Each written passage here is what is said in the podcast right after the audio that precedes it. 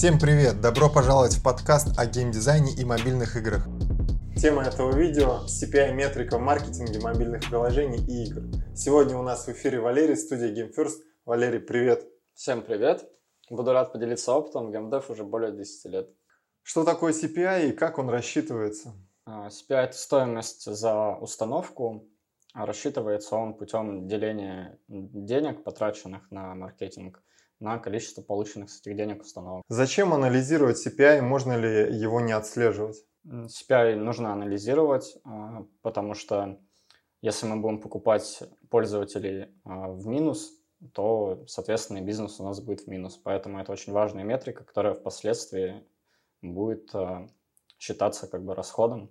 И когда мы будем считать выручку, нам будет важно ее знать. Как организовать аналитику показателей CPI при рекламе мобильных приложений и игр? Для этого можно использовать аналитики различные. А если, допустим, простой способ – это встроить SDK Facebook, и если мы покупаем на Facebook, то Facebook сам в рекламном кабинете посчитает нам CPI.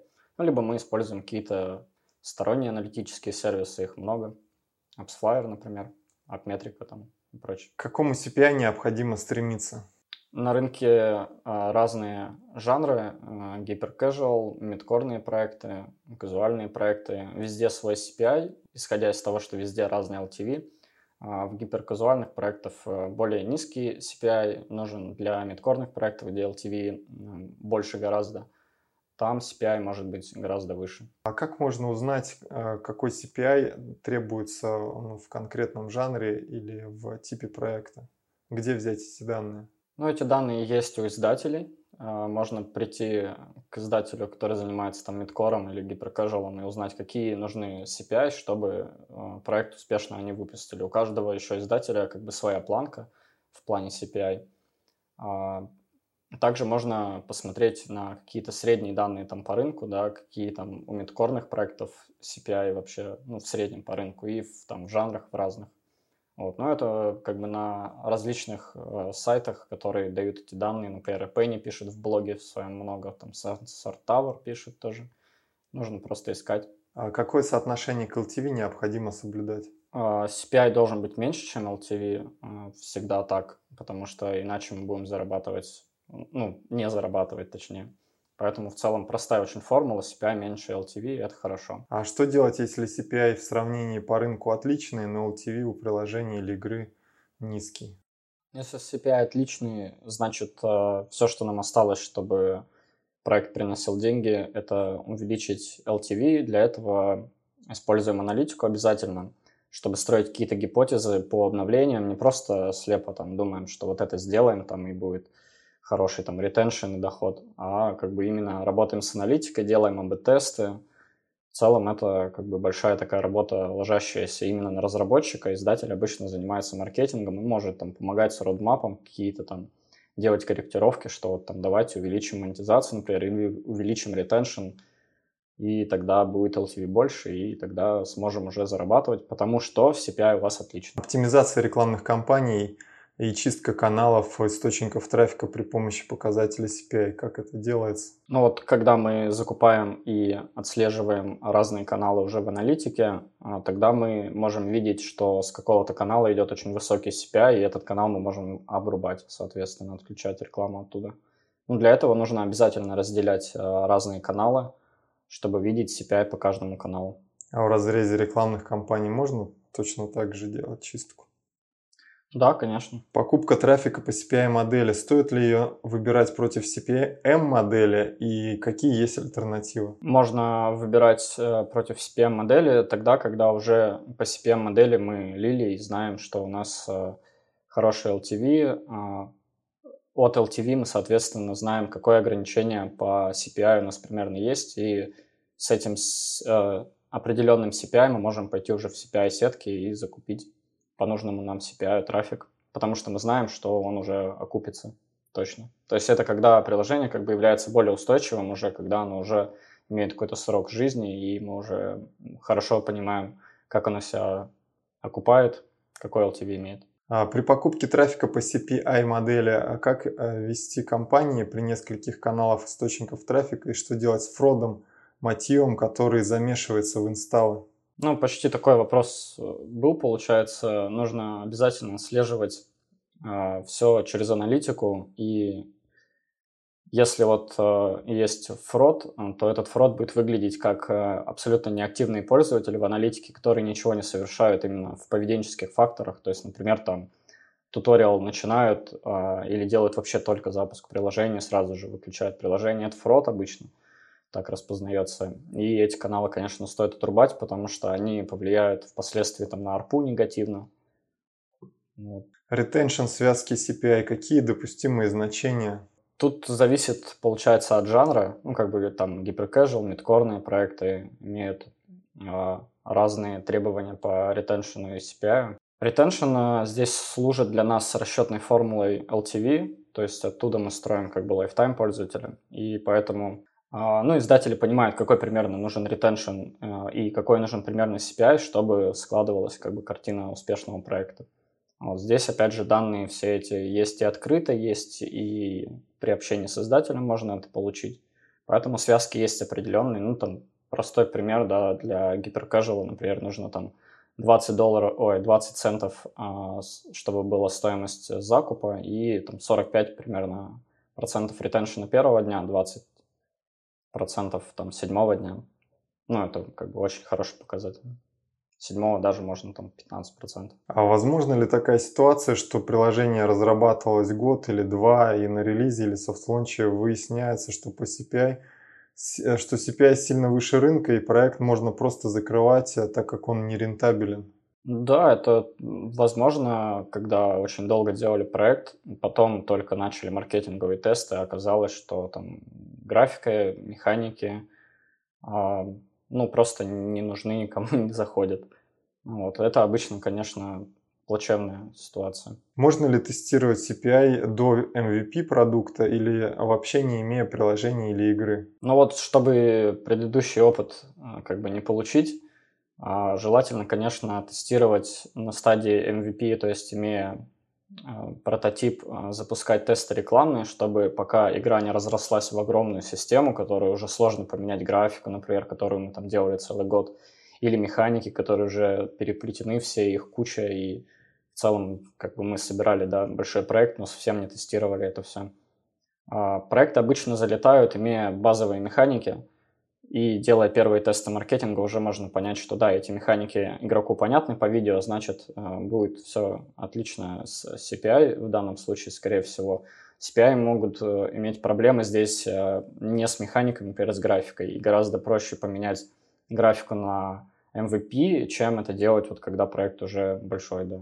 А если вообще не иметь игру, можно э, тестировать? Да, если э, не имеем прототипа, есть пути, ну вот особенно в гиперкэжеле это популярно, когда делается видео, а, по факту это можно сделать там в 3D Max, например, и потом срендерить это все как бы в такой, ну, геймплей, который мы представляем себе, да, а, в идеале, конечно, потом в Unity еще повторить.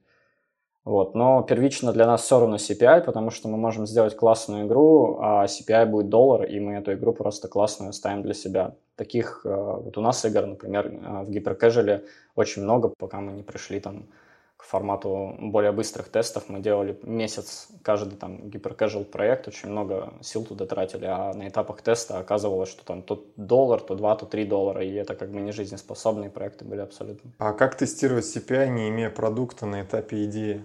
Вот э, если мы имеем видеоролик, получается, то тогда для этого нам нужно либо собственную систему иметь, а, ее называют прокладкой. Это когда есть фейковая страница стора, и пользователь с рекламы кликает, появляется на этой фейковой странице стора, там нажимает загрузить, и там Facebook Pixel засчитывает это как инсталл, тогда мы имеем как бы CPI. А, либо можно пользоваться готовыми решениями, а, такими как Splitmetrics, например, либо можно пользоваться готовыми решениями издателей. RPI, выручка за установку, как ее считать? А, RPI – это важная для нас метрика, потому что это доход э, с инсталла, ну, выручка с инсталла. Считаем мы ее за период э, рекламной кампании. За этот период мы берем потраченные деньги и деньги, которые пришли с этих инсталлов. А чем оно тогда от LTV отличается? Отличается именно периодом. То есть мы берем вот 7 дней рекламной кампании, смотрим за эти 7 дней, какая выручка. А в LTV суммарно считается? LTV может быть там, да, мы могли привлечь там в понедельник пользователя, а он там еще полгода будет жить и приносить деньги. Расчет дохода приложения или игры э, и какие расходы нужно учитывать?